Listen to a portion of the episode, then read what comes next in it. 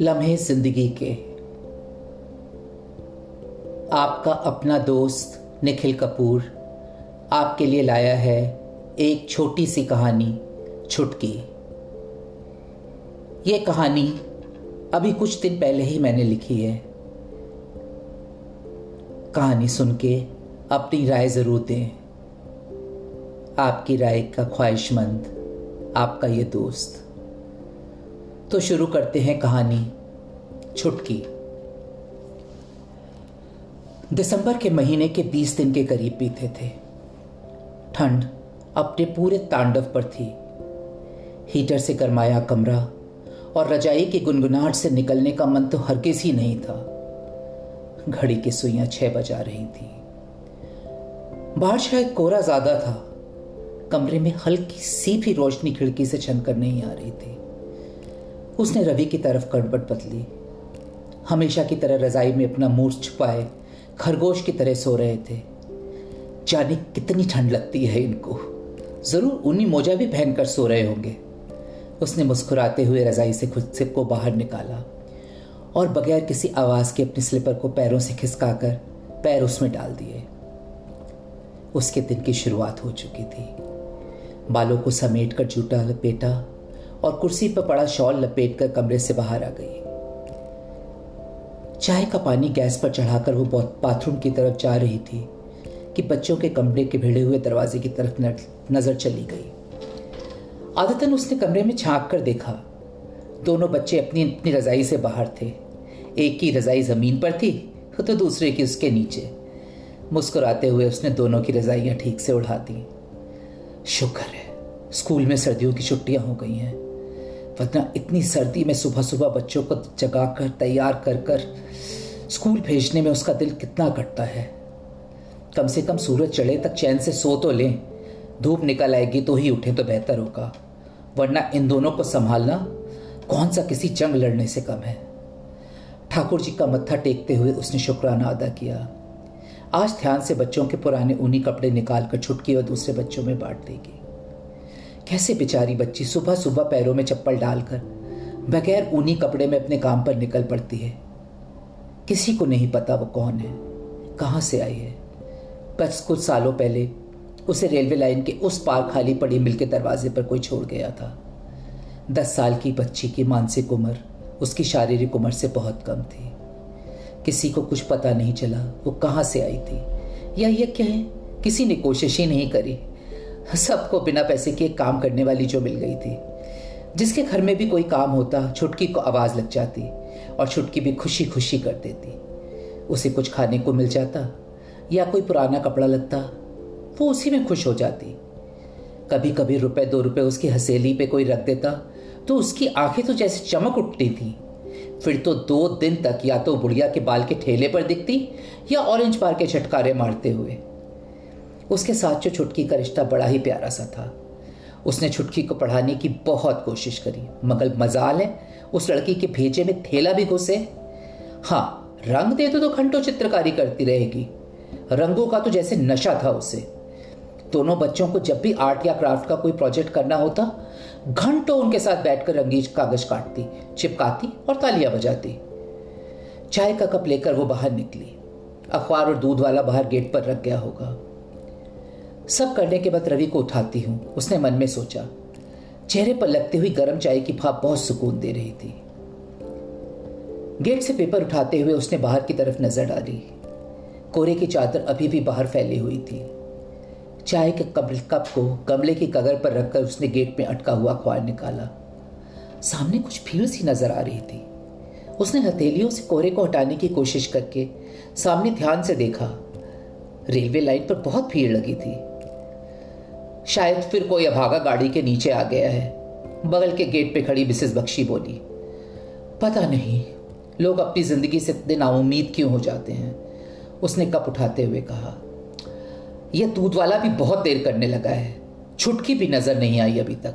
सोच रही थी जरा अंडे ब्रेड ही पकड़ा देगी। इतनी सर्दी में बच्चों से तरह उठा जाएगा।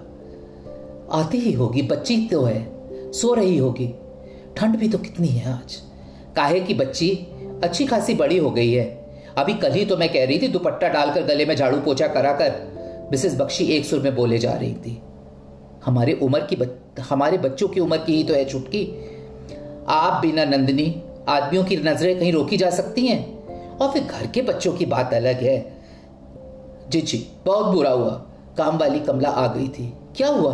गेट की कुंडी खोलते हुए वो बोली, रुको रुको जीजी मैं अभी आती हूँ। सुना है उस छुटकी के साथ कुछ हुआ है। कमला ने उसे रोकते हुए कहा, क्या हुआ कमला?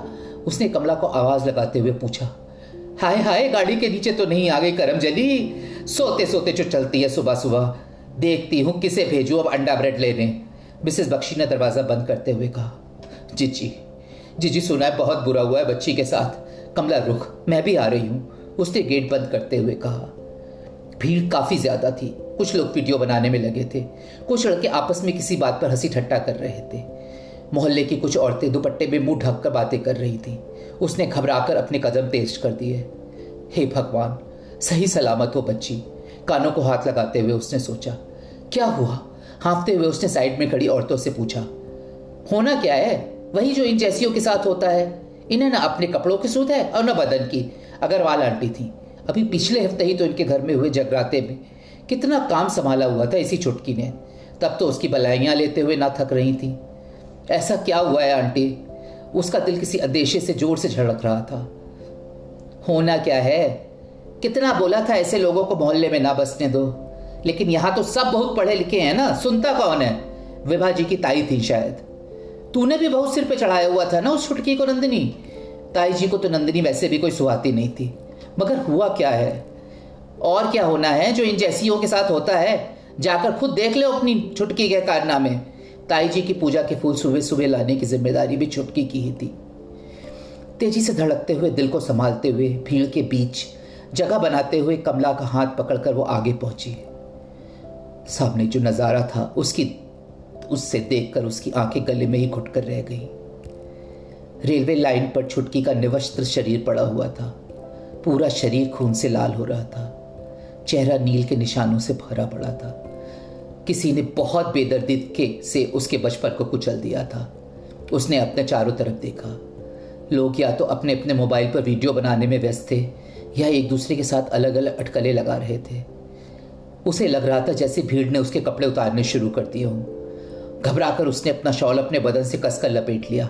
देख यार, पंद्रह मिनट में दस हज़ार व्यू आ चुके हैं। क्या तेज़ी से वायरल वीडियो हो रहा है? भीड़ से एक आवाज़ उछल कर बाहर आई। हमें तो पता ही नहीं लगा। ये तो अच्छी खासी जवान हो गई थी। अरे रोज तो घर पे बर्तन करने आती थी। भीड़ के छटकारे शुरू हो गए थे। हवा के साथ कोई कागज़ उसके पैरों से आकर लिपट गया। कांपते हाथों से उसने झुककर उस कागज़ को उठाया। एक घर था, जिसे आता ही रंगा गया था। उसकी आँखों से एक बूंद टपकी और घर का रंग फैल गया। कागज़ के उस टुकड़े से कांपती हुई उसकी नज़रें छुटकी के हाथ पर पड़ी, जिसमें कुछ रंगीन पेंसिलें पकड़ी हुई थी। खुली हुई हथेली से वो पेंसिलें फिसल कर ज़मीन पर बिखर गई थी। जिसने भी किया है ये सब बहुत हैवानियत के साथ किया है। एक और जुमला उछल कर छुटकी के बदन पर जा गिरा। पहले ही कहा था कॉलोनी की ऑर्गेनाइजिंग सोसाइटी से इस मिल कम, बंद मिल कंपाउंड में किसी को ना रहने दे। मगर यहाँ तो सब बहुत अकलमंद है ना। मिश्रा जी थे उसने पलट कर देखा। सही कह रहे हैं आप इन दीवारों के पीछे क्या क्या को कर्म होता है हम शरीफों को क्या पता? अग्रवाल जी भी मिश्रा जी की हाँ में हाँ मिला रहे थे। अरे मुझे तो ये उस पागल भिकारी का ही काम लगता है। ये जिसके साथ वो लड़की लड़की रहा करती थी, भगवान जाने क्या माजरा है। मिश्रा जी, काका कहती थी छुटकी उन्हें, जो भी खाने को मिलता उनके लिए ज़रूर बचा लेती थी, और वो भी तो छुटकी को बहुत प्यार करते थे। मजाल है, उनके रहते कोई छुटकी से ऊँची आवाज़ में बात कर ले। उसकी आवाज़ में एक अजीब सी तलखी थी। बस, यही तो दिक्कत है आप जैसे लोगों की, हर जगह रिश्ते बनाते रहते हैं। अरे, आज के जमाने में कौन मानता है ये फजूल के रिश्ते? किसे पता है इन रिश्तों की आड़ में दीवार के पीछे का कुछ हो रहा है? मिश्रा जी की नज़र छुटकी से हट ही नहीं रही थी। अरे ओ, प्रधान जी का छोड़ा, छोटा वाला छोरा है ना तू? मिश्रा जी ने वीडियो बनाते लड़के के कंधे पर हाथ मारा। जी अंकल, उस्ताद, एक दो वाले, ये वाले वीडियो हमको भी फॉरवर्ड कर दियो, मिश्रा जी ने चटकारे लेते हुए कहा। दो चार प्रेस वाले पहुंचकर फ़ोटो निकाल रहे थे और लोगों से बातचीत कर रहे थे। पुलिस अब भी तक नहीं पहुँची थी। ये ज़रूर उस पागल भिखारी का काम है। कोई शरीफ आदमी तो ऐसा काम करेगा नहीं। फूल से जिस्म को कैसे नोच खाया है? कोई समझदार आदमी होता तो ऐसे करता क्या? अग्रवाल जी किसी प्रेस वाले से बात कर रहे थे। उसने छुटकी की तरफ़ देखा।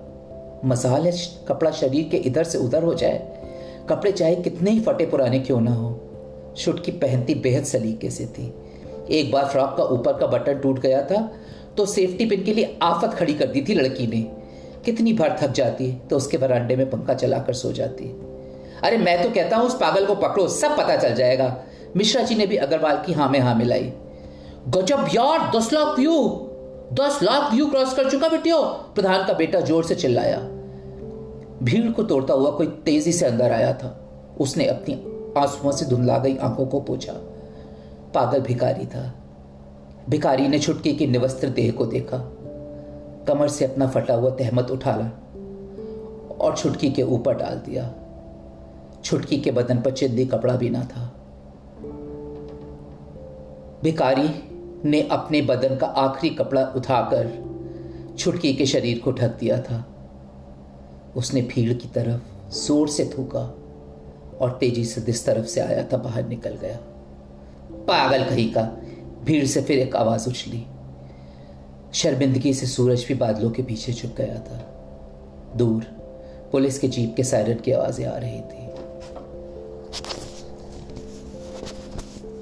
ये थी छुटकी।